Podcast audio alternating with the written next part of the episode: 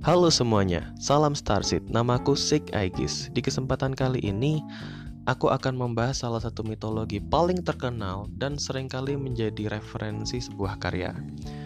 Baik itu film, komik, novel, dan anime. Ya, anime. Kalau kalian anak 90-an, kalian pasti akrab dengan anime berjudul Senseiya di mana Senseiya sendiri mengambil latar mitologi Yunani. Lalu ada seri novel berjudul Percy Jackson and the Olympians, film Clash of the Titans, di mana keduanya juga mengambil konsep mitologi Yunani. Tapi tahukah kalian bagaimana sih mitologi Yunani ini terbentuk? Mari kita bahas.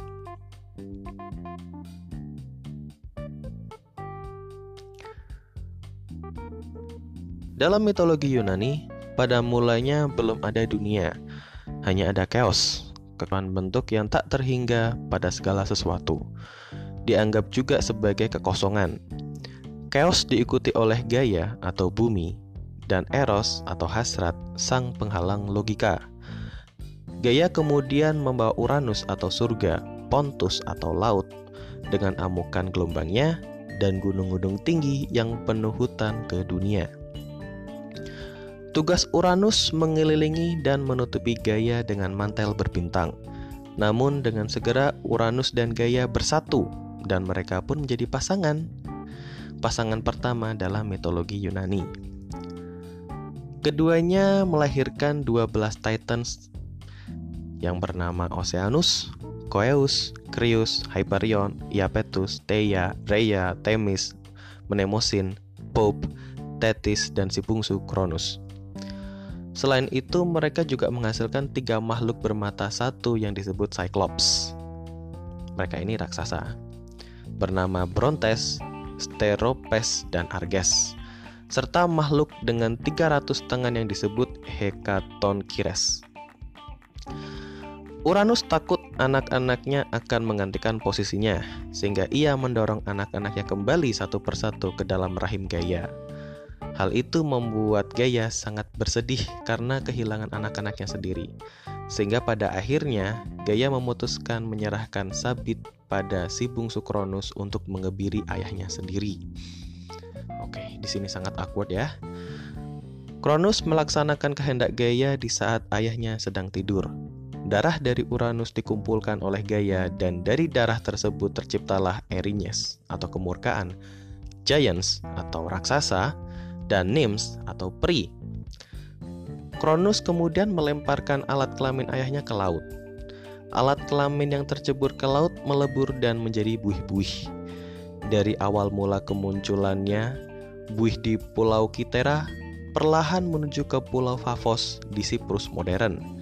Di Favos, buih berubah menjadi Afrodit, dewi cinta dan kecantikan Olympus, dewi paling cantik dalam mitologi Yunani. Oke, dari kisah ini kita bisa lihat bahwa dari alat kelamin pria bisa tercipta sesosok dewi. Dewi yang sangat cantik. Sungguh maha awkwardnya mitologi Yunani. Karena ini berbeda dari proses penciptaan mitologi yang sudah kita bahas sebelumnya. Oke, tapi memang dalam cakupan mitologi tidak ada yang namanya logika. Karena pasti akan menemukan hal-hal yang dianggap aneh atau awkward ketika kita membahas mitologi dan itu sifatnya lumrah. Jadi ya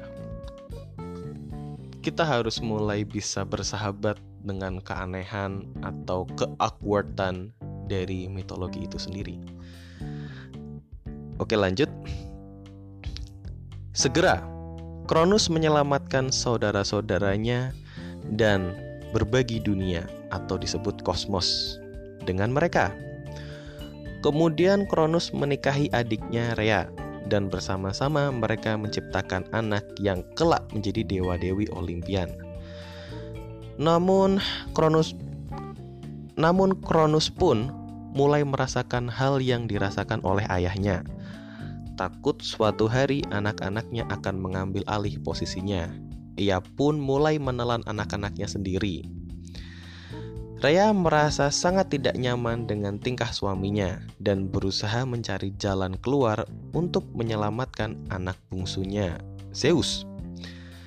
Dia pun mengelabui suaminya dengan memberikan batu besar untuk ditelan, lalu mengirim Zeus ke pulau Krete di Yunani. Nah, dari kisah ini kita bisa lihat bahwa terjadi sebuah peristiwa yang terulang di mana ini seperti pembalasan karma atau dendam lah ya di mana Kronos menumbangkan ayahnya, lalu Zeus juga akan menumbangkan ayahnya Kronos. Dan ada kemiripan di mana Kronos ini adalah anak bungsu yang menumbangkan ayahnya dan Zeus adalah anak bungsu Kronos yang menumbangkan ayahnya juga. Jadi ada kemiripan lah ya. Yaitu sebuah peristiwa yang terulang. Ya bisa disebut di Jahu juga. Lanjut. Kemudian Zeus dibesarkan di Pulau Krete, diberi makan oleh kambing Amaltheia dan para peri merawatnya dengan sangat baik. Merpati membawakan ambrosia atau makanan para dewa-dewi mitologi Yunani yang katanya sih ambrosia ini bisa membuat dewa-dewi ini immortal atau nggak bisa mati. Merpati membawakan ambrosia dari jauh untuk makanan dan elang membawakan madu terbaik untuk diminum. Ketika Zeus memasuki usia dewasa, seperti yang telah diramalkan, Zeus menyelamatkan semua saudara-saudarinya, lalu memulai perang melawan ayahnya dan para Titan.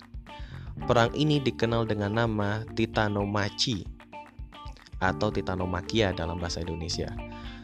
Dalam pertempuran ini, Zeus berhasil menumbangkan Kronos, lalu melemparkannya dan para Titans ke dalam dunia bawah atau underworld. Dalam beberapa versi disebutkan underworld ini bernama Tartarus ya. Sebuah pertempuran terbesar dalam mitologi Yunani yang melibatkan para giants atau raksasa di mana para dewa Olympus unggul, dan tibalah waktunya bagi para dewa Olympus memerintah dunia.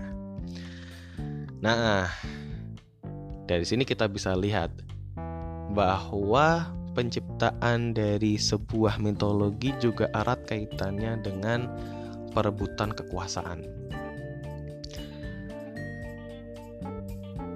Poin yang unik di sini adalah bahwa penciptaan dari mitologi Yunani sendiri sudah tidak melibatkan hewan seperti di kisah-kisah sebelumnya. Dan ada beberapa pendapat dari pakar ya. Mereka berpendapat kalau kenapa mitologi Yunani ini sering menjadi referensi paling terkenal?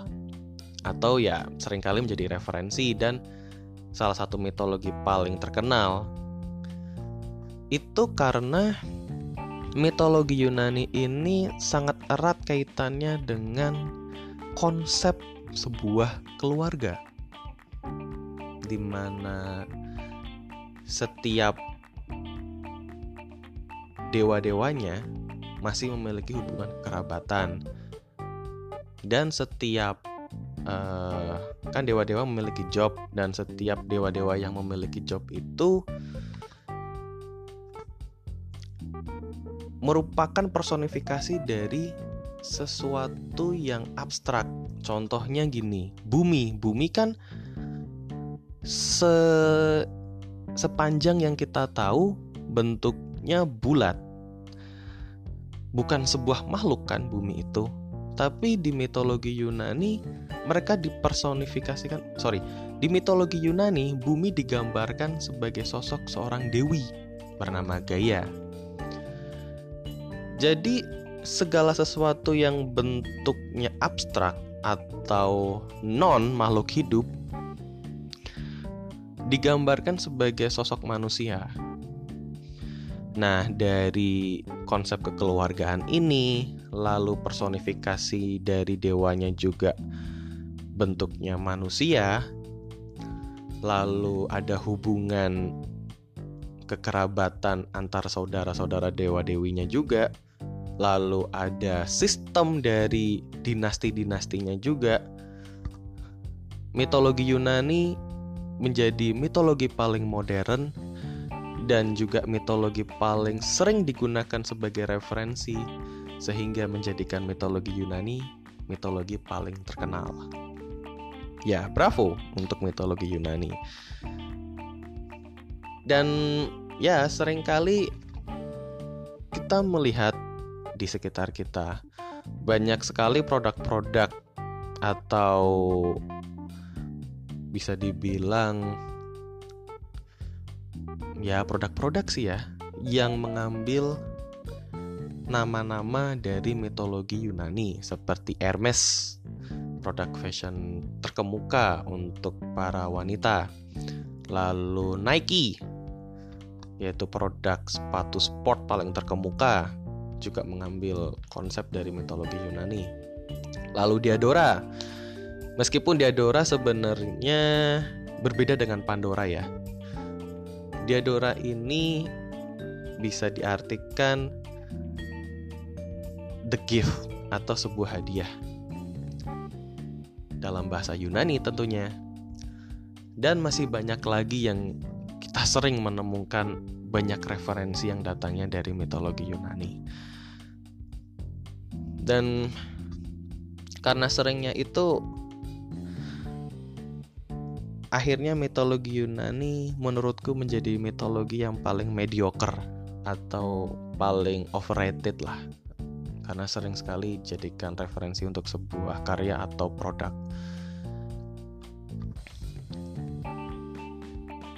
Tapi karena terkenalnya mitologi Yunani itu Akhirnya sering kali mitologi Yunani dijadikan sebuah acuan atau studi banding dengan mitologi lainnya. Hingga pada satu titik di mana ada kemiripan mitologi Yunani dengan mitologi Romawi. Bisa dibilang sih sangat-sangat mirip antara mitologi Yunani dengan mitologi Romawi. Cuma beda nama aja atau beda penyebutan, tapi uh, keseluruhan ceritanya dan keseluruhan istilahnya hampir-hampir mirip. Ya walaupun di Romawi sendiri punya dewa-dewi yang original dari mitologi Yunani seperti Janus. Janus itu dewa awal tahun. Gak ada di mitologi Yunani, itu cuma hanya ada di mitologi Romawi. Nah, untuk mitologi Yunani yang bisa aku sampaikan hanya sebatas itu. Terima kasih bagi para pendengar yang sudah mendengarkan. Sampai jumpa di podcast-podcastku selanjutnya. Bye bye.